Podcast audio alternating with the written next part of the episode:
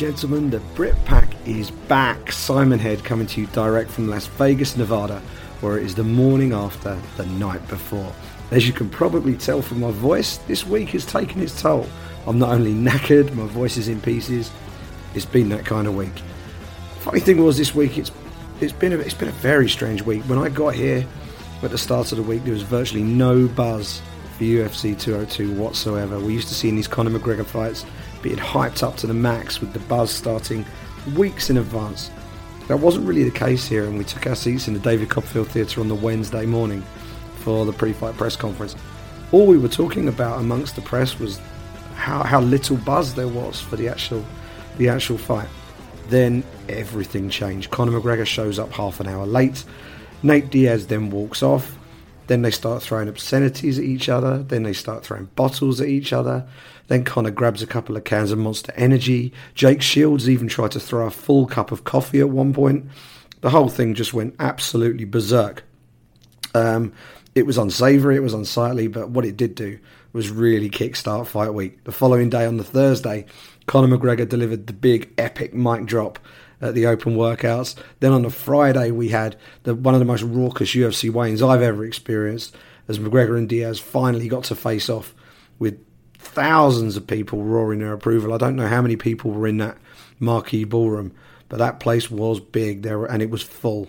Uh, amazing, amazing scenes. And after all of that, it was a case of surely the fights can't live up to you know the the craziness and the hype and the drama of what we'd seen during fight week. There's no way it could live up to it, right? Wrong. It was it exceeded it for drama. It exceeded it for excitement. The fight delivered the goods and then some. One of the best UFC rematches I can remember. I think only probably the Frankie Edgar Gray Maynard uh, rematches maybe come close just for sheer excitement. But this had an extra level of big fight feel. I think. Um, McGregor won the fight by majority decision, 48-47 twice, and 47-47 on on the uh, on the third card. So it was a majority decision, and it was a roller coaster of a fight that will live long in the memory. It was quite quite something to see.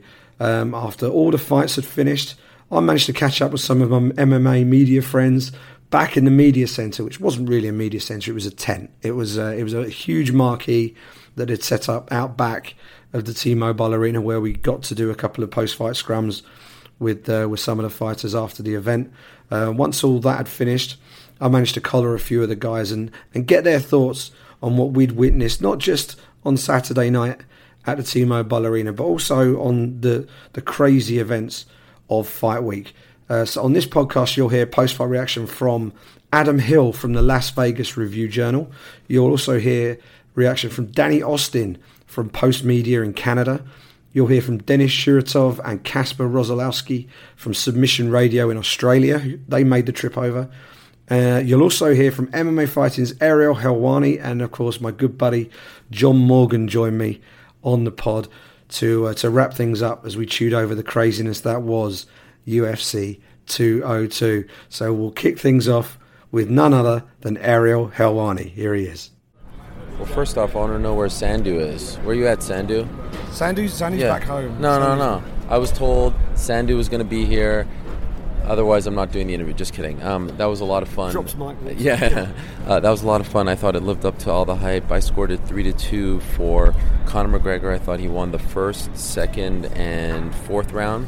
I thought Nate won the third. Made some great adjustments in the third. Won the fifth with that leg takedown. It was interesting in the post-fight press conference that he said he thought he was trying to focus too much on the wrestling and the takedowns, and I thought he should have focused on it more. So I thought that was interesting. But yeah, what a fun fight! It certainly lived up to it. And uh, the co-main event, Anthony Rumble Johnson. Is there a scarier man in the UFC Uh-huh. than Anthony Rumble Johnson right now? Well, man, Cody Garbrandt's pretty scary as well. He uh, finished Kei Mizugaki in a shorter amount of time than Dominick Cruz did. But yeah, that was that was unbelievable. I still haven't confirmed whether or not that was a tooth that flew out of Glover's mouth. That seemed to be the talk. Something flew out of his mouth. Didn't look like a mouth guard, but. Um, that is a scary man, and you know, I wasn't all that into the idea of seeing him fight DC again. Now I'm into it. Now I feel like it's time to do it, especially with Jones being out. Here's a question. Jones, the Jones camp seem reasonably confident they can get this thing Yeah. sorted. Let's play devil's advocate for a second. And Jones is available. Yeah. what fight do you make? No, I do the Rumble fight. Um, look, they may be confident. They have to remember that they have to not only battle USADA, but also the Nevada Athletic Commission, who typically takes their time with these sorts of things. And whether or not he ingested something knowingly or unknowingly, there needs to be a consequence for actions. And I think it's sending a bad signal. It's setting a bad precedent if you just put him right back into a title fight. And on top of all that, I do think there's some fatigue when it comes to the DC Jones rivalry. I think the fans had the rug pulled out under them and they don't want to go through that again. I think it would be bad business to do that fight. So I think, let's say he comes back and is ready to go, you could do DC Rumble with him fighting on the same card makes a lot more sense than doing DC Jones right away. Talking about good business, put yourself in Conor McGregor's shoes right now. He's a 145 pound champion. He knows that if he moves back down there to defend his belt, he's got to do it against Jose Aldo. He's got the potential possibility of moving into 155. He's beaten Nate Diaz. He wants to move to 155 ultimately, I think, Yeah. and get himself in there with a potential for a title shot. He's coming off a win. I think that that option is there. But he, he seems to me, from talking there, he doesn't want to let go of the belt. No. So if you're if you're his number one advisor, his most trusted aide and Wow. ally, and he said, Ariel, I, I need some help with this, what would you advise him to do? Look, he says that it's hard for him to get excited about fighting Aldo again, and I don't really blame him. How do you top 13 seconds and talk about fatigue when it comes to a rivalry? I think there there is some fatigue when it comes to that rivalry as well. Um, and he's coming off two multi-million dollar fights, two fights that captivated the world. Is that fight there for him at 155? So he's in an interesting spot. I thought the most interesting thing that was said the entire night was his last response. He said the SHIT is about to hit the fan. What a cliffhanger. What the heck is he talking about? It's unfortunate that we didn't have that much time with him because I would have loved to ask him, like, what are you referring to? I mean, we know about some of the issues he's had with UFC. We know about the tension. We know about the press conference starting earlier without him uh, on Wednesday. But wow, you talk about a cliffhanger and you talk about this ongoing storyline of this power struggle between you know boss and fighter, promoter and fighter. Uh, this is reminiscent of Stone Cold Steve Austin and Vince McMahon circa 1999, and everyone loved that feud. So. Um, yeah, who knows where his next battle will be? Will it be in the cage, outside of the cage? What, what a line to end his press conference. Absolutely, and obviously the next big pay per view is, is Cleveland 203. But the one after that, obviously, Yeah. is of particular importance uh, to myself and Sandu back home in the UK. Yes. UFC 204, Dan Henderson taking on Michael Bisping. What's your view, first off, on the matchup, and and secondly on the fact that this is an event that's going to be held in the UK, Yeah. but it's going to be held at US time. Yep. First off, Sandu's probably home eating that chicken that he always talks about right now. Right? Yeah, that's right. Um, I hope they sponsor him. He talks about it so much.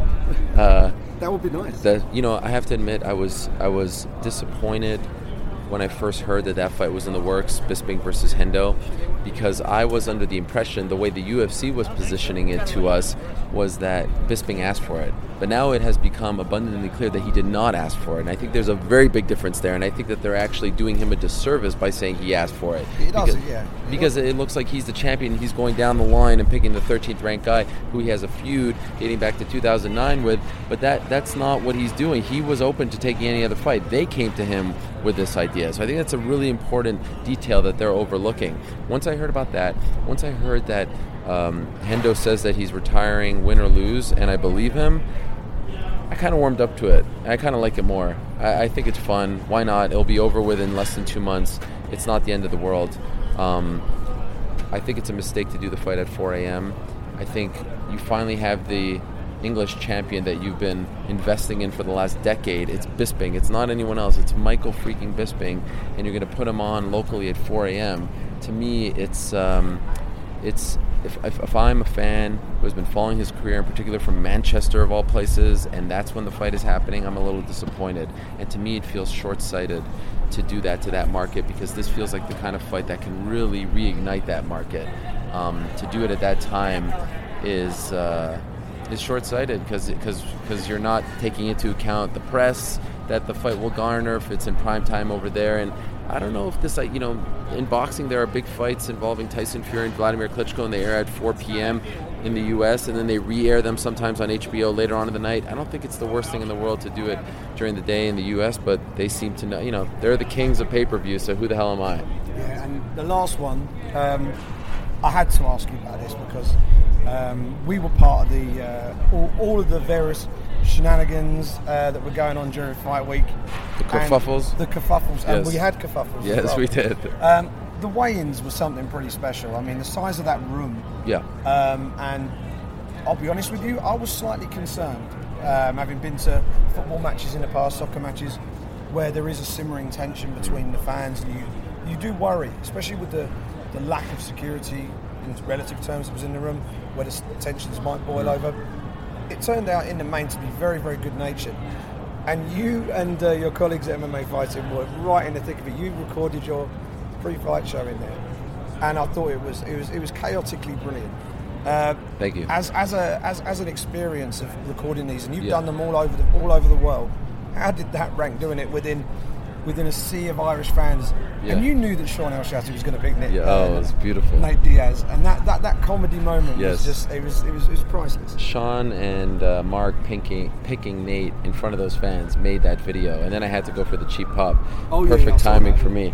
Um, that might have been in a vacuum like the most fun five minutes I've ever had doing this job. It was amazing, and you know a lot has been said of that crowd and how great it was and enthusiastic and boisterous. But here's what really needs to be said: we need to applaud both those groups of fans for the way they behave because let me tell you, there was virtually no security there. And as you saw, the security that was there were, with all due respect, like 60 year old ladies. They were not doing anything if there was a brawl. Those fans were literally nose to nose and nothing happened. No punches were thrown, nothing happened. And that is unbelievable. These are two factions that do not like each other and nothing happened. And it just, it, it, it, it was a beautiful thing. It really was. And it was two groups of fans celebrating their heroes, having fun, having a great time for free, coming in there. I mean, that in a nutshell is what makes the sport so great. And it also reminded me that like we go through these fights and you know we're just on to the next one. Now we're going to talk about hamburg and vancouver and cleveland and stuff. But like these unique atmospheres do not happen. I was in atlanta and that place was dead you know what i mean? And it was a great card. But when the fans just aren't emotionally attached to those fighters the way they are Diaz and McGregor, it's it's it's just different. And these two are magic together, and that's why you know it's funny. We all loved the first fight. Everyone bemoaned the making of the second fight, and now we're all sort of dreaming of what the third fight can bring. Um, those two guys are, are magical, and I do hope we get to see that third fight, and I think it'll be bigger than the first two. Great stuff. Thanks so much for your time. My pleasure. Great to see you again. My pleasure. Keep up the great work on the podcast. I love it. Thank you. And the we'll Brit Pack. Danny Austin from Postmedia is here. Danny, what did you make of that fight? I mean, it was incredible. It was. Um, I wasn't there for Robbie Lawler and Rory MacDonald last year at UFC 189, but it's certainly the best fight I've ever seen um, live. It makes me feel pretty silly for a lot of the things I was saying and thinking earlier in the week because I was thinking, you know, I was really reading into Conor's mental headspace, and uh, yeah, yeah and um, and I was talking about how it didn't quite feel like there was the same excitement as I was expecting when I arrived here in Vegas, and then you know they go put on a show like that, and you know what a thrill. I mean, I think all of us felt really lucky to be there cage side, and uh, for me, that's a fight that you know after the disappointment of UFC 200, it really uh, kind of healed some of the wounds from that a little bit. I think. I think so, yeah, and it wasn't just the fight. it was it was that build and you know, we, we, we've all spoken separately about this sort of after after the day's work's been done. When we walked into that David Copperfield Theatre on the Wednesday, there was there was a real absence of buzz. It felt you almost felt bad that you here you are. There's this huge pay per view due to happen. We'd heard that ticket sales weren't going fantastically well at the time. There wasn't there wasn't really the buzz that everyone was expecting there to be. Then everything kicked off at the at the press conference and everything went from there. And I mean, you know, we uh, we we've spoken since then. But I mean, what's your take on how the whole fight week has built up to this?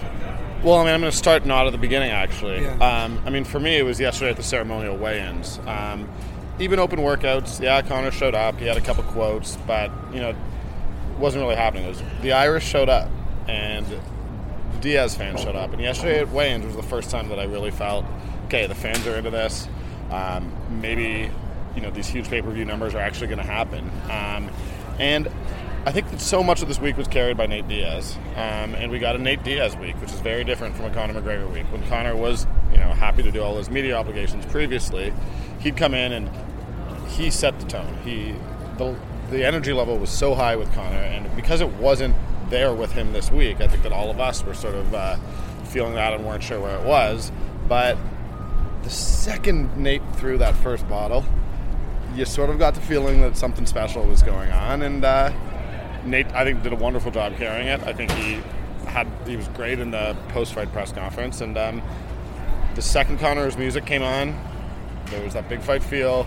You were so curious, and it was just it was intriguing in a way that maybe fight weeks in the past with Conor haven't been intriguing. It was uh, it was wondering if when Conor McGregor doesn't seem totally under control and doesn't what does that mean? And we now we know it doesn't mean much. He still gets in the octagon and puts on a hell of a show. Yeah, I mean, a lot of people criticise the guy for being uh, a man who talks a lot, but the substance is clearly there. Mm-hmm. And this was against a guy who beat him soundly the first time round.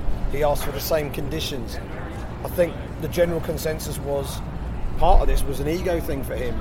He had to, for to cleanse his own soul, if you like, mm-hmm. had to go in and get it back under the same conditions. To do it at 155 would almost have been, in his eyes, a cop out. He had to do it at 170. So, so that I thought was a, was an interesting thing. One thing I wanted to ask you about was Cody Garbrandt.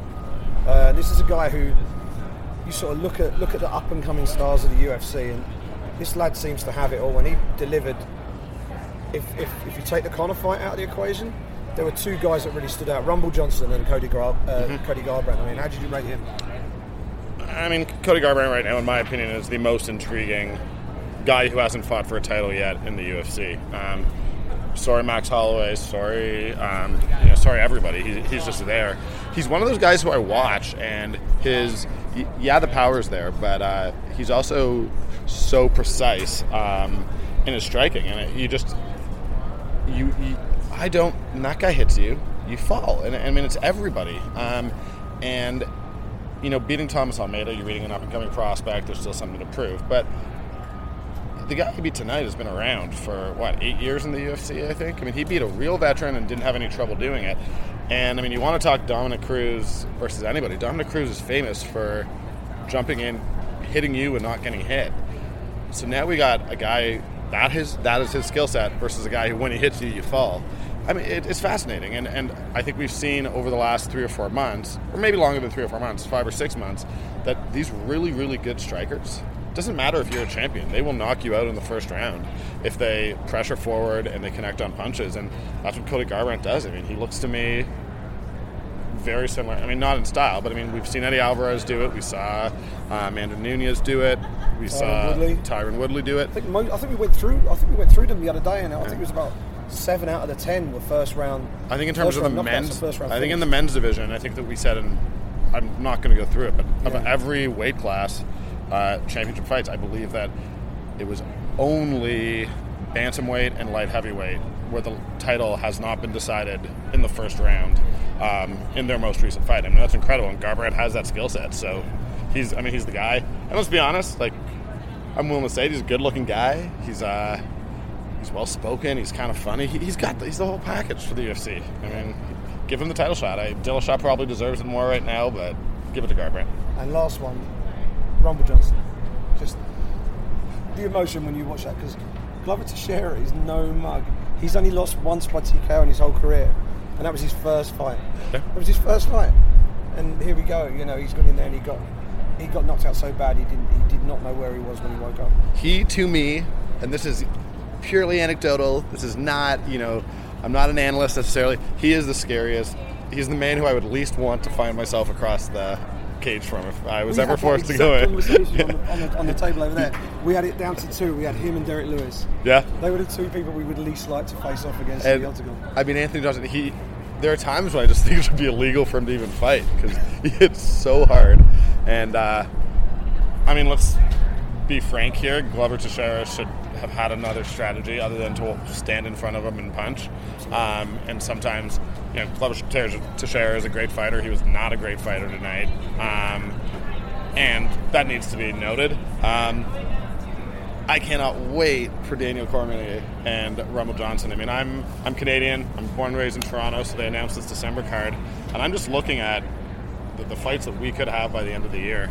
It's like, And uh, just as a Canadian, we're going to get what New York doesn't, and it's still going to be amazing. And you know, I imagine Rumble DC headlines New York, but uh, after that, I'm, I'm pretty excited for what comes to Canada. So yeah, we've got a stacked stacked schedule for the rest of the year. They announced it. All, I think we've barely got a week off between now and the rest of the year. We're going to be busy, Danny. It's going to be it's going to be good fun. I cannot wait. Uh, I hope I can trick my company into sending me to Manchester so we can do more. But I mean, this this week was incredible, and uh, Conor said at UFC 200 in, that, in the press conference that they had, none of us could sit here. He said UFC 202 was the real UFC 200, and uh, that sort of felt ridiculous walking into that press conference on Wednesday. But uh, I mean, I think we can co- say pretty confidently that uh, this is the best card of the summer, if not the year, because man 196 was really good too. Yeah, no, that was fantastic, and I think you did right. I think Conor he stole the show. It was a fantastic event. Danny, thank you so much for talking Thanks to us. Thanks for having me, Simon. Good man. All right, this is the Brit Pack. We are backstage in the media marquee, would you like to call it, or the media tent? I don't know. This is Adam Hills from uh, the Las Vegas Review Journal.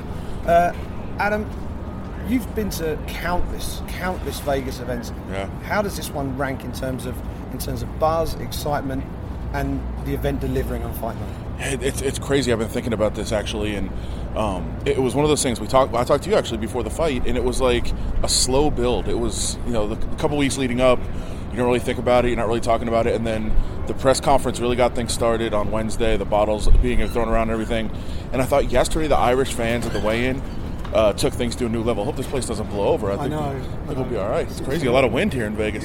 Um, I, I, think the Irish fans at the, at the weigh-in yesterday took it to a new level where I was like, okay, there's the buzz, there's the enthusiasm. And a lot of times it, it's a really weird phenomenon in this sport. And I actually said, it's funny, just the card in general was great, amazing. Uh, I thought, you know, four early knockouts and then just a classic fight. The main, that, the main card was amazing. But I was looking at, you know, you're looking at the card before. The first two fights on the main card, I think 98% of even UFC fans probably had never heard of maybe one of those guys, Tim Means being the one people heard of. And then you get the fight, the second fight on the main card. I was talking to, to Dave Sholler from the UFC uh, PR staff, and, and I said, Has there ever been a fight with less name recognition on a main card of UFC pay per view ever? And he laughed and he said, "You know what? That's, that's funny." And I said, "But when that happens, it's usually a great fight." And, and it was. It was awesome. Oh, it was yeah. a great fight. And so then you got that. So you've got that fight. Then you get the Cerrone fight. That performance was great. His combo to finish Rick Story was unbelievable. 13 seconds in the Anthony Johnson fight, but that's a good 13 seconds. I mean, anytime you get Anthony Johnson out there, and then the main event, forget it. I mean, I, I don't like to rate you know fights right after a card say oh the best ever. Because it's so easy to be like oh it's great. It, it's you know recency bias it's called. But um, it was awesome. I mean it was a it was a great night of fights. Just just start to finish just you know finishes the the classic main event everything that went on and uh, I thought it was a really fun night.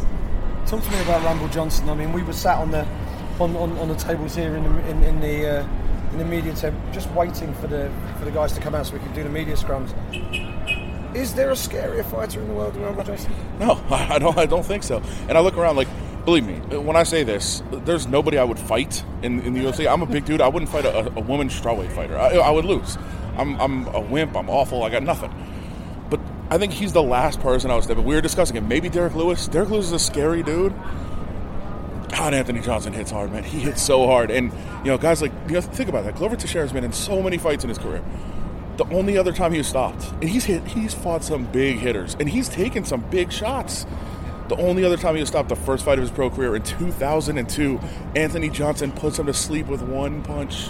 That dude is bad, man. He is scary, and uh, just another performance. You know, I, I said, you know, I don't, I don't, I get fights wrong all the time, but I saw that line, and I, I think I even mentioned to you earlier in the night, and, and he was less than a two to one favorite to open up, and I said, that's a wrong, that's a bad number. Anthony Johnson is going to destroy Glover Teixeira. I, I thought for sure, and you know, a lot of times I'm wrong about that. I'll I'll point out that when when Andre Arlovski fought Travis Browne, uh, I I went into the fight saying I didn't think they should sanction the fight. I thought it was such a mismatch. Travis Browne was going to murder Andre Arlovski, and they shouldn't sanction it. And Andre Arlovski won that fight in the first round. So I'm, I'm wrong plenty of times, but I thought Anthony Johnson was just going to wipe the floor with Glover Teixeira, and I was actually right about one. You're not the only one who gets these fights spectacularly wrong. I remember I wrote a piece a few years back about Dan Henderson. I said the guy, his punch resistance is gone. I think it's time for the sport to look after him and take him out of the firing line. He was about to fight Tim Boetsch, and I said Boetsch is a big, strong, dangerous guy. He's durable. and he's a nightmare for a, a nightmare matchup for Dan Henderson. Henderson dusts him off in about 26 seconds, and made me look like a complete idiot. Well, not for the first time, but you, you know the, the I still don't think you're wrong about that. These I, things I don't do think Dan. Henderson should be fighting. yeah. I, I, I don't. I, don't think he you, should.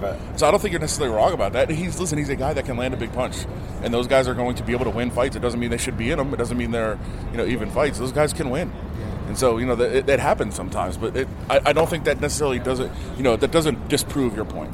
Talking about people who can who, who can punch hard. Let's talk about Cody.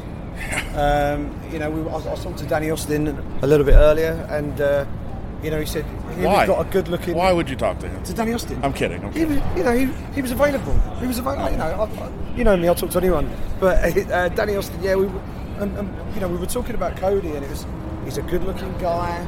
He's got he's got the tattoos and all the rest of it. He's got that look about him that makes you think, yeah, he's he's, he's you know he could start a fight in an empty room. You meet the guy, he could not be better to deal with.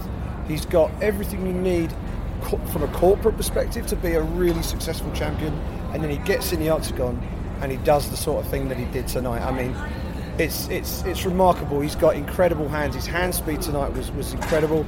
But m- marry that up with the sort of power that he's delivering, and you've got dynamite on your hands. You do, and, and all the, for all those reasons that you mentioned, you know, he is a guy who he looks the part of a fighter. He's got the tattoos. He looks kind of like a badass. Like he's he's that guy. But the ladies love him. He, I, I know a lot of girls that don't really follow the sport, and I get texts all the time. Hey, are you talking to Cody? Like, can you give me a picture? Like, no, but th- that's the guy that the girls seem to like. Um, so completely remarkable from that perspective. And as you said, really, really, really good, genuine kid Yeah. who does a lot outside the cage, a lot in the community. He's got um, you know charity stuff that he does, all that stuff that he does, and with a great backstory of coming really from from not much. So he's got all those things working for him. And then he gets in and has that power. And at that weight class, at 135, at bantamweight, you just don't see that. You know, Dominick Cruz has been so dominant, but it's not because of the power. It's because his speed, his finesse, everything that he can do. To have a guy with that kind of knockout power at 135, it's a totally, it's a totally a game changer. And you know, he's him against Dominick with the way they can both talk, the way their camps have a history, the way they don't like each other. It it really sets up to be a great rivalry at 135 and contrasting styles, everything that you have there. That that's going to be fun for a couple of years. Two questions for you. First one: Nope, last one, only one. if you're if you're Conor McGregor's uh, advisor, you've got these options in front of him right now, uh, and it, it looks as if if he wants to go and, and join the lightweight division, he may have to shut the door on the featherweight division. Um, what would you what would you advise that he does next? First of all, are we are we stipulating that if I am his advisor, he's listening to me? Yeah. Or do I, I tell him something? He's, he's not going to listen to any, anything anybody says. So, uh, but uh, say Okay, let's- let's if we're going to have the assume- let's assume you're conversation, okay. right? Um, I, I laid it out. I think I think what's what's good for business. the- he, he can do whatever he wants. I think this was a huge fight, and that if he loses, he's got to go back to 145 because uh, then you can sell it. All right, he tried to come up, he couldn't make it. Now he's back at 145. He's good. This opens all the doors again, so everything's open. I don't think he wants to go to 145. He kind of talked down Jose Aldo tonight. He's like, "Hey, he didn't impress me." We, we know that's kind of, you know, it's kind of garbage, but he's not going to 145. I don't think he wants to fight at 170 either. He's seen those dudes are big; they don't fall down. 155 is where he's going to be right now. I think Madison Square Garden, if he's healthy, we saw the shin injury. He said it's not an injury; it's just kind of pain.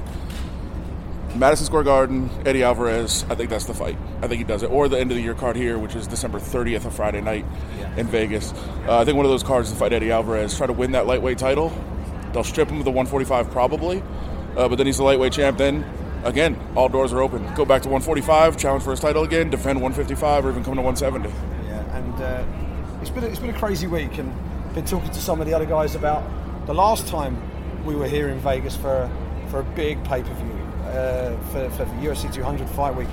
With all of the all of the circus that was going on that week, we had failed drug tests, we had extra press conferences, we had all sorts We're going gonna, on. have, we're gonna have another failed drug test tonight, by the way.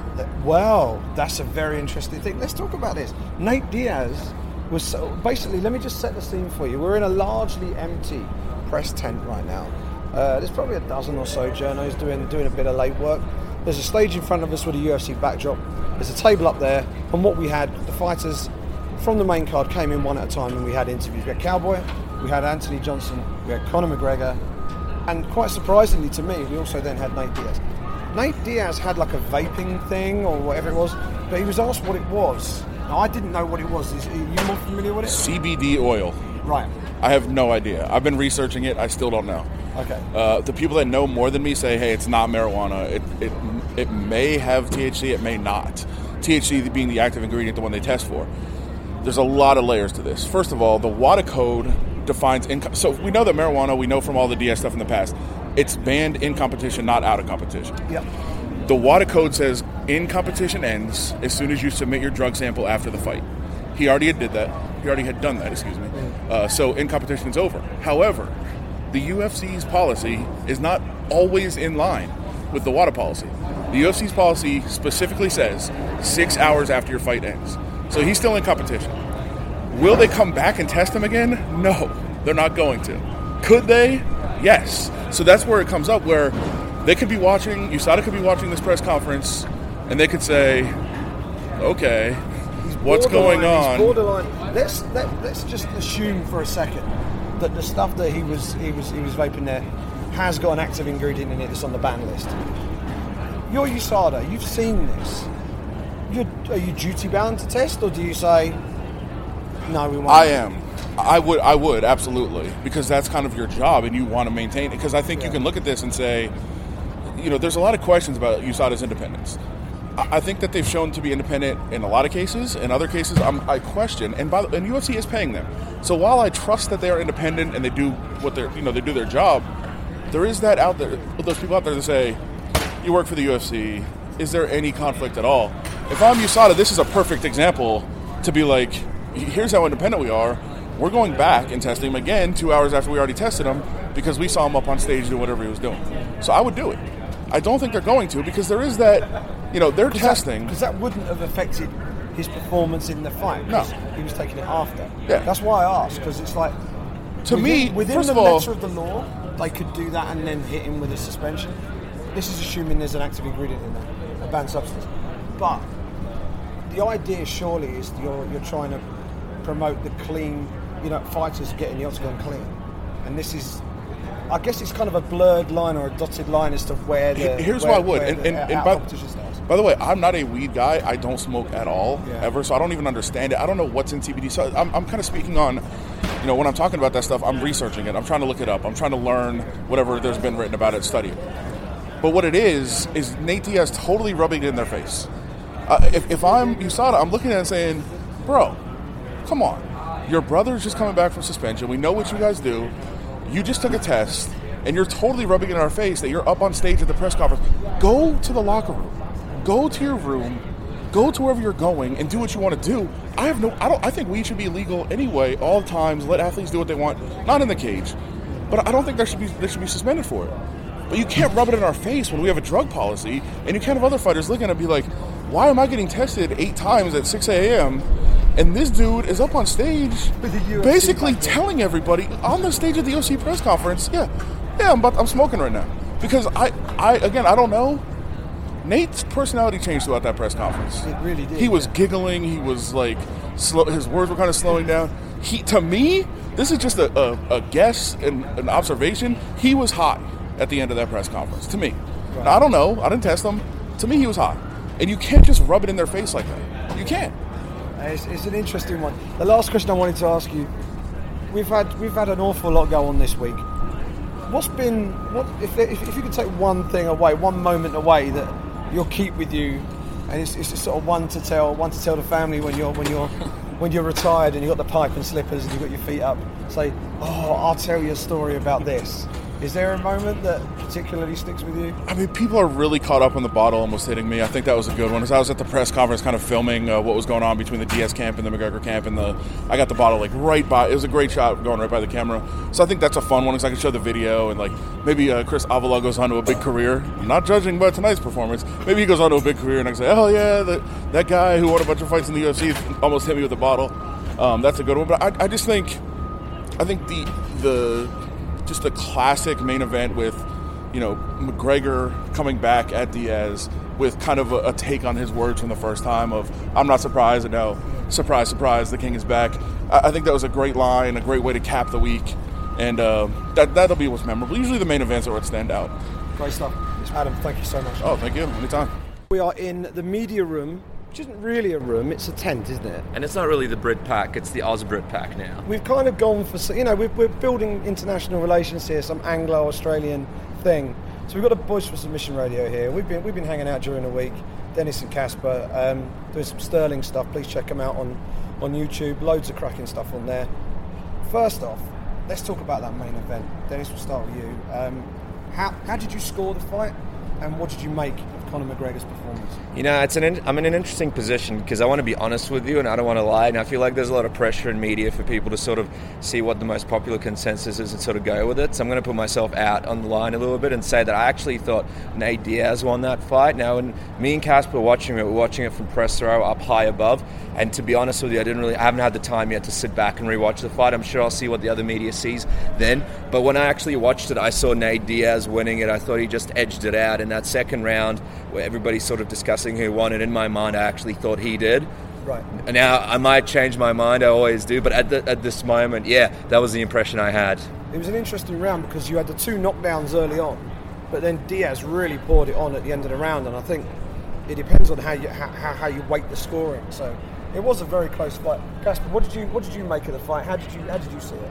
Yeah, first of all, I just want to say this is one of the the best UFC fights of all time, and I don't know, maybe that is a lot of hyperbole, but just I guess seeing sitting here, being live, uh, hearing the crowd, and, and just the, it, there was a lot of story in this fight. And before I give you my I guess score on this one, I will say the first time I watched the one at 196, I did think McGregor had a really dominant performance in the in the first round. When I rewatched it, I actually kind of disagreed. I didn't think it was as dominant. Um, so anyway, as far as watching it live before I watched the replay, I think the first round clearly McGregor round, uh, third round clearly a Diaz round. Yeah. The fourth, I would just it was a really close fight, really close round. I would just give it to Nate Diaz. The fifth one, I would probably just give it to sorry, sorry, Conor McGregor.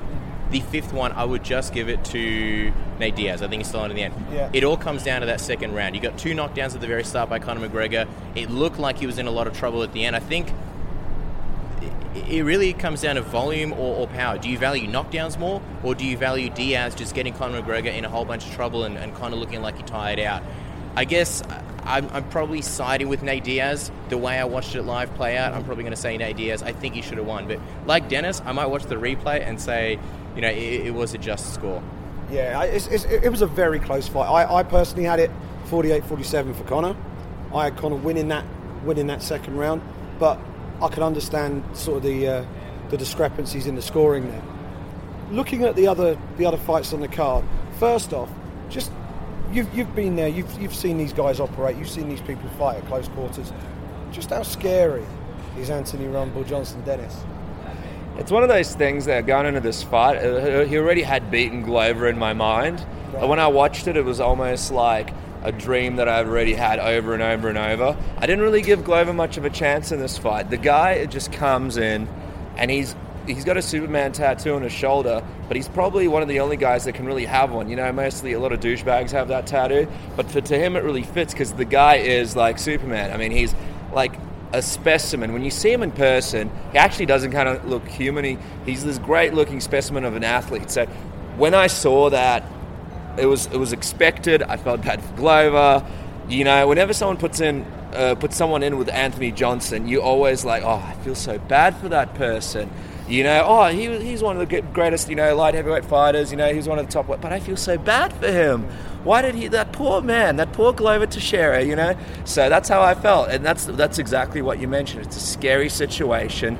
You know what you're gonna get. It's gonna be brutal, violent and you know damaging to the human anatomy, and that's what we got. So, absolutely. And, and, while you're talking about the scariest moments of Anthony Johnson, I believe the scariest moment was leading up to this week at the Open Workouts, oh, where yeah. Anthony Johnson, you'll remember this one, was being asked questions. I believe it was Ron Kruck from Inside MMA. Don't remember the question, but I remember it being pretty valid. And uh, the Conor McGregor impersonator, he's made the rounds. People have seen him.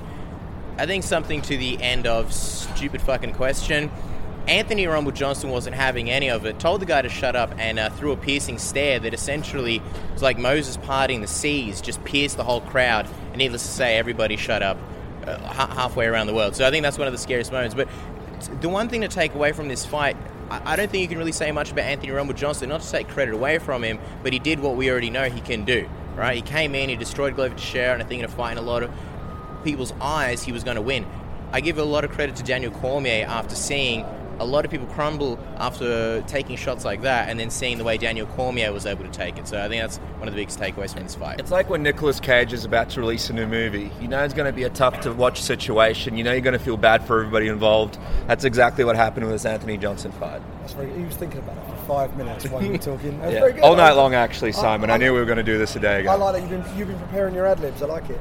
Um, in terms of Rumble Johnson taking on Daniel Cormier again, does does the fight go the same way? I mean, I've got to be honest. Having watched watched him live and in person against Glover Teixeira, who is no mug. We were just talking earlier about Teixeira's record of, of being such a durable durable fighter. He'd only lost by TKO once in his whole career, and that was on his professional debut in 2002.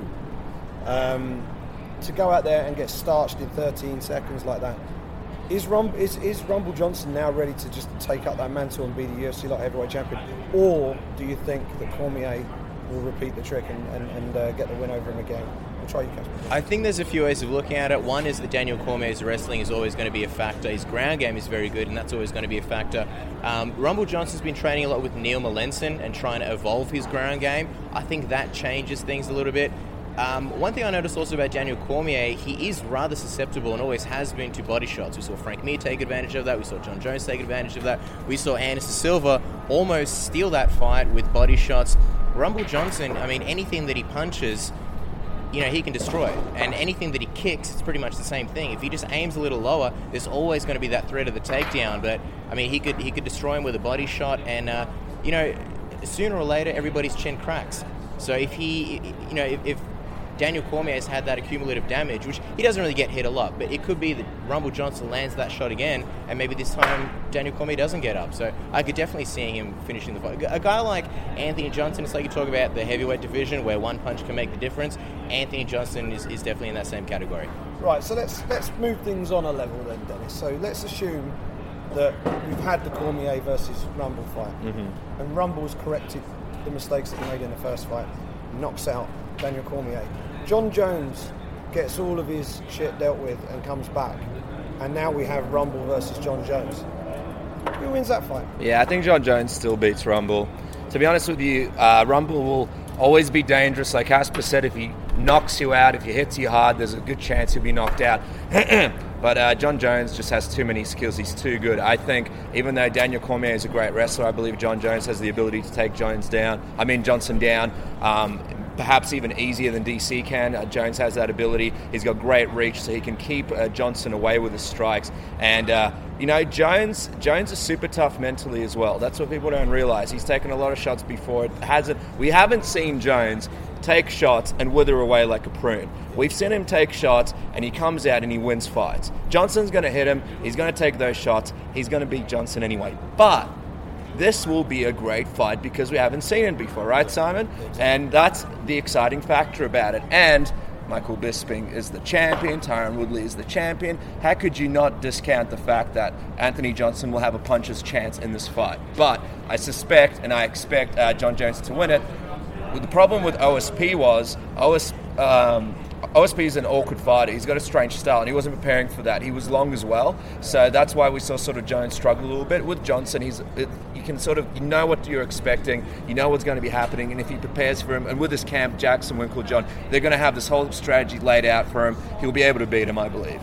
Yeah, it's been a busy week this week. It's not been quite as crazy as the last time we were all together, which was back at UFC 200. We had all sorts kicking off that week. We've had some fun and games this week. Like pick out, pick out a couple of highlights for us. Well, I beat you on the shuffleboard at the pub, and uh, and and much like uh, you know, uh, you know, you you. Uh, between your legs was the tail as you were walking through the bar, and I was the new uh, reigning king. Uh, much like Conor McGregor said, I'm not surprised, motherfucker, the king's back. But um, if I'd have played table tennis like last time, though. Yeah, we were knocked back, but we weren't I know- going I to know- that. I noticed you kept away from the people on table. Yeah, yeah, yeah. Um, but I'll tell you what, a couple of great moments. Uh, I actually thought the week was going to be a lot crapper than this. Uh, the build-up was really terrible. I didn't know how they were going to turn it around. We're there at the bottle uh, throwing uh, incident of '86, where uh, young Simon, myself, and Kacper almost lost an eye. Um, they said a 14-year-old got, uh, girl got hit, but I believe it was actually me. Uh, I cried it out all night in the shower, but I was fine. No lawsuits we put down. Um, but apart from that, you know, some other highlights included. basically the way. And you know, we saw those Irish fans. Uh, me and Kacper have never experienced anything like that before. I brought an army helmet. I hid under a table. I practiced the drill if there's an earthquake or a crazy thunderstorm, and uh, it passed. It passed. Sam was still here. That was another great moment. And uh, tonight was the fight. The fight. When the fight is a classic, and you go through all of this, and me and Kacper fly 16 hours down here, and it's all worth it. Cherry on top worthwhile. Everyone's happy. We can go home. We can sleep well, and uh, it, it say, "Hey, this was all worth the wait." He hasn't left you much, Kacper. But is there anything else? That... I, I, why didn't Why didn't you go to me first? I, should, I can't I can't possibly top that. Look, I will just say though, when you compare the UFC 200 schedule, where it's almost like uh, three times the media obligations. And then you look at this schedule, it's almost like uh, you look at Pepsi and then you look at Diet Pepsi. This is the diet version. And you think, well, this is going to be pretty cruisy. Instead, all the fun parts were in the intangibles and the X factors. You think, well, open workouts, those are usually, let's be honest, kind of boring. You go on there, you don't get too many clicks, but you go there and because you enjoy it. Conor McGregor replicates Tupac. Nate Diaz throws ninja spinning kicks. You know, well worth it. You go to the UFC 202 press conference. Again, something that usually has some great quotes, a little bit of fun. It was a lot of fun. The bottle throwing incident made for a lot of fun stuff. And then the weigh-ins. It wasn't just so much like any other weigh-ins not even that. The UFC 204 press conference, you have Michael Bisping, the new champion, a guy who should be getting celebrated, and Dan Henderson, who's a legend, another guy who should be getting celebrated. And all you can hear is the Irish fans. I've never experienced anything like that. To go in there, to go in the sort of the war zone, the battlefield, to see the Irish fans and the Diaz fans clashing, that was amazing in on itself. And then, of course, the, the weigh-ins themselves, when you see Conor McGregor and Nate Diaz clash, to just the feeling of, of being at this event and watching this fight live, being able to be a part of it, the whole thing was just a massive highlight that, to be honest, I don't think any of us expected, especially after UFC 200. And uh, you got some good news this week, which I assume you probably already had in your back pockets anyway, that the Octagon's coming back to Australia before you. Yeah, uh, Rod Laver Arena, state of the art facility where the uh, uh, Australian Open is. Everybody's going to be able to check this out. Now, what people don't understand about UFC 193 at Etihad Stadium was the views are pretty shit. Uh, it wasn't really sold out. The top was empty. Uh, they used these plastic lawn chairs that uh, old ladies would use at a bowls club. So it wasn't really quite what people saw on the screen. It wasn't as glamorous. Here, everyone's going to be comfortable. Interested to see what's going to happen there, though, because uh, we have this feeling, the suspicion that Robert Whitaker may be somewhere near the, around the main event, and uh, Chris Weidman will most likely have some other fight because of uh, UFC 205 in New York. Who do you give him? It's a dangerous move.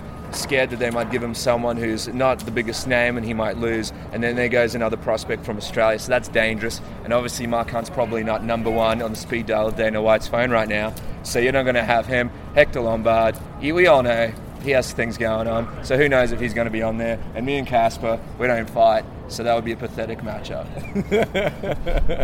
is there is there a particular bout that, in, in realistic terms, that you'd like to see on on, on that Australia card? Yeah, I'd like to see big bout. I mean, I, I, don't think the UFC can really reach into the pool of, of Aussie fighters to really main event. Yes, you need them. You need them to put you know asses in seats. You need them to not so much draw, but I guess get all the casual fans in there just for the sake of well, look, there's Aussies fighting on the card. We better watch this. But what usually happens is the UFC they like to. You look at UFC 110, right? Cain Velasquez, Cro Cop, Nogueira. Uh, Bisping, who else? Ryan Bader, all massive names at the time, and I'm probably forgetting a lot of them. Joe Daddy Stevenson, heaps of people. And then as the you know, the, and then the next one, UFC 127 was BJ Penn versus John Fitch in the main event. I think Bisping versus Rivera in the co-main event. So there's usually a dipping scale in terms of quality. And only recently we've been lucky with UFC 193, where we actually got a pretty big card, even though it was more top he- top heavy than anything. So I'm hoping that they treat the Australian fans, you know, the loyal fans, give us a big card, give us some international names, and of course give the Aussies a chance to make some money and, and get some wins. And a lot of the Aussies, really, I think almost all of them, except for Rob Whitaker, like you mentioned, are coming off losses. So it'll be it'd be a good chance to sort of you know spin a comeback story for Aussies. Yeah, it's one of those situations as well where uh, Jake Matthews will obviously have an important fight. Um, I'd, you know, if Chris, if this New York thing wasn't happening, and now I'm going to be selfish and be like, why does New York have to happen before this Australia thing? But if it wasn't, you know, I would have loved to see like a Chris Weidman fight uh, Robert Whitaker or like a Luke Rockhold fight Robert Whitaker, something really big. Because then if Romero might be, available. yeah, Romero might be available, but if he beats Robert Whitaker, I don't feel like he'll do as much for Whitaker's career. I feel like if he loses against Rockhold or Weidman, you're like, dude, it's Chris Weidman, or dude, it's Luke Rockhold. Yeah. Of course, you know, he's a young kid. Loses against the old Romero, he doesn't have that kind of, you know, that kind of popularity. A lot of people are sort of not taking him that well because of what's happened to him recently. And you know, Yoel Romero is a dangerous mofo, so he has the ability to beat him. It'll be a tough one. Uh, one thing I will tell you is they did a study, and a lot of the uh, Australian fight fans actually travel out of Victoria to the other states when there's another fight card. So that's really good to see the Victorian fans rewarded. And I know a lot of people will say, "Oh, what about UFC 193?" Yeah, they were rewarded there, but it was sort of it was a little bit expensive. There was a lot of stuff going on here. This is more for the purists, you know, and they'll be able to see it in a really good venue, which makes me happy. Yeah, no, that's going to be fantastic. The, They've announced the schedule for the rest of the year. It's packed. It's barely a weekend. Toronto. Off. Yeah, it's Toronto. Obviously, Manchester for us is, is, you know the big one for us. 5 a.m. Yeah. Yeah. Hold on, just, just, quickly. Toronto in December. Is that what they said? Yeah. Oh, so. well, well, there you go. It just so happens GSP can fight as early as December. There so. you go. So if he can find in Melbourne first and then in Toronto, that would be much appreciated. Perfect. And I think they've got an end of year show back here in Vegas on the 30th. Yeah. So um, we'll be celebrating New Year's together. Quite possibly. Yeah. Quite possibly. Chaps, it's been a pleasure and uh, we shall reconvene at, uh, at the bar. At the bar. Good man. All right, so there we go. We heard from a multitude of the MMA media's uh, great and good. And here we are back at Buffalo Wild Wings. I'm here with my good buddy John Morgan from MMA Junkie. You heard from the great today. and good. Now, you, now you're stuck with me. We've finished the best, the best till last. Man. I'm not going to lie, we're knackered. Oh. The, time right now is 5:35 a.m. The glamorous life, baby. The glamorous life. So uh, if we sound tired, it's because we are. Um, so we've come out to get some food. We have uh, we have a cold beer in front of us. I also have a can of Red Bull for medicinal purposes to keep me from nodding off uh, during the food. It's been an amazing week. Um, at the start of the week, John, we said there wasn't a lot of buzz going on. Then all hell breaks loose at the press conference. Then we have the open workouts with the, that epic mic drop from Conor McGregor. Then we get the weigh-ins. The fight could possibly live up to that, could it? It did. It was unbelievable. It was. It, it uh, it's funny. You're right. It's been an amazing week to think about the journey. I mean, uh, you know, you and I were talking earlier as we were recording the MMA Roadshow um, about the ebbs and flows. You know what I mean? And there was ebbs and flows in the fight. There were ebbs and flows in the week uh, ebbs and flows in, in Conor McGregor's career. I mean, this thing was just a, such a microcosm, everything all together. It was, uh, it was spectacular, and, and the fight really did live up to it. And I mean, it's one of those fights where really I don't walk away thinking any less of either fighter. You know, I, I think more of both of them. I think how incredible it was that Conor McGregor, you know, demanded that he, he, he take what by all accounts, was kind of a crappy set of circumstances. Fighting in a weight class you had no business being in, um, and, and, and, wanted to play it back and to do that. And then, you know, Nate Diaz, for the, the way he performed, you know, I thought initially watching it live, it was pretty clear cut that Conor McGregor won three rounds of two. Same man. But, uh, you know, we've gone back and watched it again, and that second round, it's uh, it's a it's a close one. I still feel pretty good in my decision, but uh, it was really close. And you think about how close that was to going the other way. Amazing, unbelievable fight, and uh, it's quite interesting because how you consume your MMA and where you watch the fights can quite often determine how you how you score them and, and whether you've got commentary played on the TV or whether it's muted whether you're in the arena, whether you're up in the in the cheap seats at the back, or whether you're at floor level. You, everyone has a slightly different uh, view of what of, of, of, what they're looking at. Now, the pair of us were sat alongside each other in the front row of press row, so we couldn't have been any closer. Right. Um, but it was very interesting.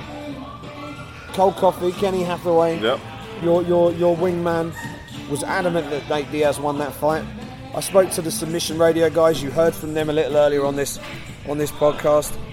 They were both adamant that Nate Diaz won the fight. They were both out back as well. So um, the fight may have been closer than we thought it was. I, I, I, thought it was an easy fight to score. I did too, and uh, you know the stats show that, that I guess if you count you know punches by numbers and that's all you use to score that then maybe Nate Diaz. Well, I mean, basically the only controversy is in that second round. I mean, you did have one judge they gave Nate Diaz a, uh, a 10-8 round in that in that third in that third round, and I, I guess you could perhaps make that argument. I, I don't think that was justified.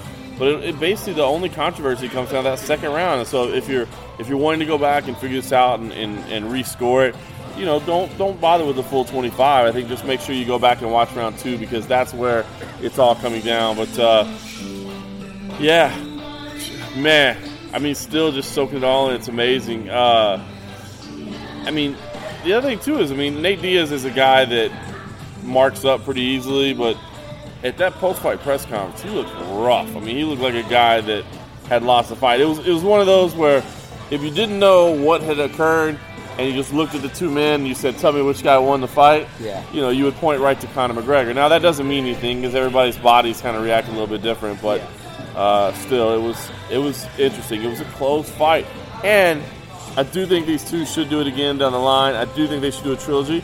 I do think it should be at 155 pounds. I think that makes a lot of sense for everybody, and I also don't think it should be right now. I don't. I don't think there's any need to go back to it right now. Let these two go along their way, but keep this one tucked in your back pocket for a, a, a night that you need a big fight. Absolutely, and you talk about trying to work out who won the fight. The co-main event, there was no such problem. Anthony Rumble Johnson, and I, I asked this, I asked this question to most of the guys in the in the press room, so I'll ask it to you as well. Is Anthony Rumble Johnson the scariest dude in the UFC right now? One hundred percent, one hundred percent. Francis Ngannou is, is, is pretty much uh, he's up there in the running too. But We had Derrick Lewis. We mentioned uh, Yeah. Derrick Lewis got a strong mention. Derrick Lewis is definitely there. Uh, I guess uh, you know it's funny too because Derrick Lewis is such a nice guy, and Anthony Johnson is such a nice guy. I mean, he really is an honest to god nice guy. But I'll tell you what, right now, like I will never borrow money from Anthony Johnson ever. you know what I mean? Just on the off chance that I have trouble paying him back on time. Like I no, he's a scary, scary dude. That uppercut. Uh, if you do happen to go back and watch the replay, you might see me making a uh, slightly unexpected gesture cage side because it was just it was brutal. I mean, it was stunningly brutal, and uh, I look forward to him facing D- Daniel Cormier. That's the only fight to make right now. I don't care what happens to Jon Jones. I do think Jon Jones' suspension uh, is is is going to keep him out of commission for a little while. I don't think he's going to get two years, but I do think he's going to get suspended. But with the momentum that Anthony Johnson has right now, I think you make that fight. Yeah, absolutely. And, I- and I think we spoke about it on Press Row. I don't think there's a man at 205 pounds I would back to beat. Or let me rephrase this: There's not a man at 205 pounds I don't think Anthony Rumble Johnson can knock out. Put I like agree. that. Or can't knock out. I think Johnson can starch anyone in that division. Glover Teixeira, 30 fight veteran of the game, only ever been TKO'd or knocked out once, and that was in his professional debut way back in 2002 and that was a TKO with knees and elbows. So that would have been cumulative strikes. He hasn't looked close to being knocked out. Uh, Ryan Bader was hitting him with some heavy stuff, and Glover knocks him out clean. Um, this was just. He's got otherworldly punch power, Anthony Rumble Johnson, and I would love him to move up to heavyweight one day. I think he could be. He could be that Mike Tyson character that you know that, that, that big scary knockout machine who could potentially potentially be a heavyweight world champion one day. I think he could. Uh, it's crazy to say that. It sounds bizarre, especially when you consider that the guy fought in the UFC at 170 pounds, which was always seemed like some kind of physical impossibility. I just never Yeah. understood how he made it happen. But yeah, I, I mean, certainly, you know, a, a guy like Cain Velasquez with great wrestling would, would give him some troubles. Uh, I mean, there are certain stylistic matchups, but I think he's got the power to match anybody at heavyweight. And you think about the speed that he brings, you know, it could be one of those situations where, you know, you don't try to bulk up to 260 pounds. You come in in the middle in there, you know. 220, 230. Absolutely, that, you know, cruiserweight type level. Yeah. And, you know, your speed and your athleticism mean a lot. And again, that, that guy's got power. I think you said when we were talking uh, kind of off air, you said, you know, maybe Mark Hunt might be the only guy that you grant more power. And I'm, yeah, you're right. You know, if you were if you're going in and doing the the, the, the attribute programming for EA UFC game, you know, Hunt, Hunt would. maybe Hunt gets the hundred, Yeah. and Anthony Johnson's right there with a 99. Yeah, absolutely, absolutely. And uh, it was a night of finishes. I mean, if you look back at the UFC 200 card, and you know, you mentioned this on on the road show. If you were picking one event to, to have on a desert island with you, and it was UFC 200 or UFC 202, it's 202 all day long. All I oh, mean, day. the star power wasn't there, and I remember saying going into this week that it was maybe not a one fight card, but might you know maybe a two or a three fight card. But we were treated to some cracking finishes. Um, pick pick one or two of them out for us that you know people who you're coming away going, that guy had a that guy had a phenomenal night. I mean, the easy one, of course, is Garbrandt. That that was just spectacular to, to, go in there and do what he did to Mizugaki, especially with what's on the line, and then to call out the champ and have the champ be in the building, and for everybody to kind of see that and the champ to. Not, I mean, I think he might have earned himself a title shot. So that was a big one. The other one that stood out to me was Lorenz Larkin. Uh, Yeah. Lorenz Larkin. That was 100% the best version we've ever seen Lorenz Larkin. He had everything dialed in, on point, put together. That just Neil Magny is not a guy that you manhandle, and Lorenz Larkin absolutely manhandled him. he took him to the cleaners, and I'll be honest with you, he was so good.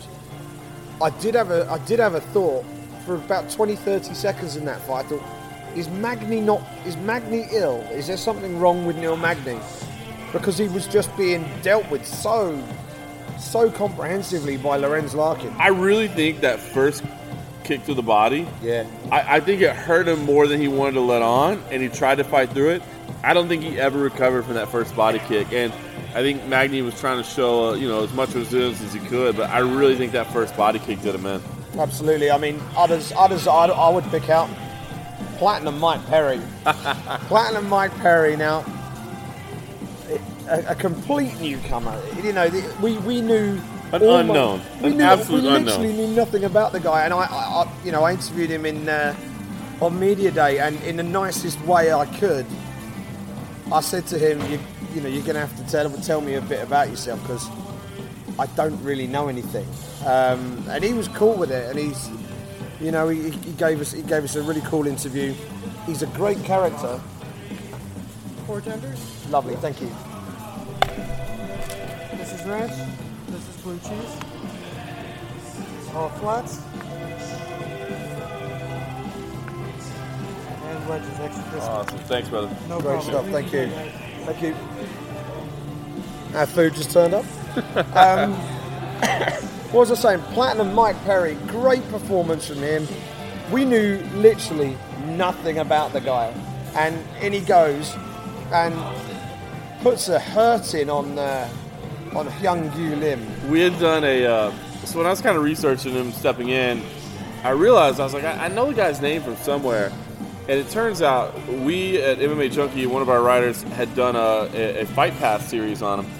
It was a prospects based series. We don't do it any longer because the, the, the writer that did him had to move on to some other projects. But uh, we did this we did this story on him, and it talked about like he had this loose connection to Dan Severn that kind of led him to MMA. So I got him on the phone, and I, I kind of wanted to bring it up, explore that a little further. And I was like, "So it was kind of a connection to Dan Severn." He's like, "Yeah, yeah." It turns out that's totally not true. He's like, "I, I, I it's good. Oh, good, thanks, yeah." He was like, uh, I, I thought it was the case, like, because the guy's name that I knew, his last name was Severn, and I thought he was like a cousin, but it turns out that wasn't the case. And I was like, I was just like, how how funny is that? How ridiculous is that? It just the, the guy's a, the guy's a character, man. He's he's got the the uh, the famous torso tattoo now that you were that you enjoyed so much. Well, God's gift, he says. I mean, you gotta you've gotta have a little bit of self confidence just to tattoo yourself in the first place. But if you're going to tattoo yourself and say God's gift, then uh, the guy isn't isn't wanting for a bit of self belief. No, And he went in there against Hyun, Hyun Gyu Lim, who, for a 170 pound man, Massive. is a giant. I don't know what his official stats are. He must have been at least 6'3", right? he is. And And, Mike, and and with Mike being as short as he is, it felt more like he was six six six seven. he did. He made him look like Hong Man Choi in there, and uh, but he chopped that big old tree down, didn't he? I mean, he, and, and you know we were talking about it earlier. It wasn't necessarily concussive knockout power. It was just brutal power, just knocking the guy off his feet. Um, bit. By the end, he, I think he, I think it was three knockdowns, and the third one hurt him bad. And, Really bad. and that was the end of the fight. Some great, great fights. Final, final bit from you before we uh, before we eat our chicken that has just arrived. Um, the whole week has been has been pretty special. Um, started slow, escalated quickly, and just kept on going. What what would be your abiding memory from this week? Oh, what an amazing question that is. Uh, I mean, to me, it was about the resurgence of Conor McGregor. You know, I, I wrote this story for USA Today newspaper uh, on on Friday um, that I, I really felt like this was do or die for Conor McGregor. As crazy as that sounds, knowing that he still has a 145 pound belt in his back pocket. Uh, the thought that maybe he can't make it anymore and that maybe he might have to give that up and then maybe he'd be on a two fight losing streak and then maybe his star power would be gone. I mean, I thought at that press conference that he literally lost his mind. I thought he literally lost his mind. And I'm like, Nate is so much in his head right. I feel like we saw the maturity of Conor McGregor. I feel like this will turn out to be a massive moment in the history of Conor McGregor. When that story is, is done being told, I think we'll look back on this as a seminal night to really galvanize who he is as a, as a human being and, as a fighter. To know that if he makes the sacrifices, he can accomplish what he wants to accomplish. And uh, I think that's that's it, I feel, it's as weird as that sounds. With all that he's already accomplished, I feel like it was like a coming of age for Conor McGregor, and, and I think that's that's what I'll certainly always remember. Yeah, I, I couldn't disagree with that. I think with every performance, we're learning more about the guy, and we're, we're seeing new new layers to him as a, as a person and as a fighter. Obviously, he, he projects this personality, but when you're in there in a fist fight, you get to see the real guy, you know. And anyone who thought that he was all, all style, no substance, that's gone out the window a long time ago. And um, you know, to do what he did, to come back from you know that that really damaging loss at 196 to Diaz. Um, and then to get rocked in the third round, and then I mean, momentum was totally against him. Yep. For him to dig deep in that fourth round, I think round four. That was the one that won in the fight. Yeah. Well, maybe- in our eyes, at least. Of course, right, right. it was. uh Yeah, I mean, that's a moment that'll that'll go down in history. Yeah, superb performance. My abiding memory, I think, is probably those weigh-ins. I think we've been to some remarkable weigh-ins, and you get some shenanigans happen every now and again. And for me, the greatest weigh-in event I ever went to was the first one I ever went to in Vegas, which was 189. The MGM Grand was full Amazing. 11,000 people. It was ridiculous. It was it was some unlike anything I'd ever experienced to watch men in pants stand on a scale. It was quite something. But this was a completely different setup this time. It was in a marquee ballroom, and I described it as being like an aircraft hangar, and um, so it was a completely different feel. But I don't know how many people were in that building, but it was pretty full. Um, and there was a real, you could feel the electricity in the air. And there was that ever so slight feeling that something could kick off at Yeah. any point, and it never did. And you know the fans deserve immense credit for that. It was a fantastic performance by not just the fighters on fight night, but the fans. I think made it. And That was that was the moment this week when the Irish finally showed up. and it, then it then it was like, okay, we're excited for the fight, but then the Irish turned up and it's like, okay, this event is now going to be a bit special, and uh, we got a great atmosphere on fight night. It also spurred on the other fighters, you know, those main card fighters. We had TKO after TKO after TKO. It was it was a it was really superb stuff. And at one point, I think Joe Silva walked past us on press row, and uh, you sort of gave him a nudge and said, "Not a bad main card, this is it." And he was like, "No, this is great." So it was a great event. The next big event for us, uh, as as the Brit Pack, will be UFC 204. That takes place in Manchester. We've obviously been talking about this for a few shows. That's all booked and booked and uh, scheduled now. I spoke with Michael Bisping this week. I had, to sit, I had to sit down with him. I also had to sit down with Dan Henderson. And um, I will give you a bit more information on those two interviews in next week's edition of the Brit Pack. It is currently, looking at his watch, five minutes to six in the morning, and I can tell you, I've been up since six o'clock yesterday morning. 24 so, hours, baby. So I'm about to hit the 24 hour mark. I've got a plate of chicken in front of me. I'm, I'm about to attack that chicken, finish my pint, and uh, turn in for the night and get some much needed kip. Thank you so much for listening to the Brit Pack. It's been a bit of a weird one this week, bit of a, a mishmash of stuff. Hope you enjoyed it. Hope you enjoyed the reaction. It'll be me and Sandu back behind the mic next Monday, so do check us out. You can get us on iTunes, on Stitcher, on Acast, and on SoundCloud. SoundCloud.com slash the Britpack is the place to go. You'll find links to everything else there. Follow us on Twitter at the Britpack MMA. And you can follow Sandu at Sandu MMA. You can follow me at Simon Head. That was the Britpack from Las Vegas, a little bit different. Thank you very much for joining us. Thanks to everyone for being a part of the show this week. It's been great fun. We will speak to you again from Blighty next week.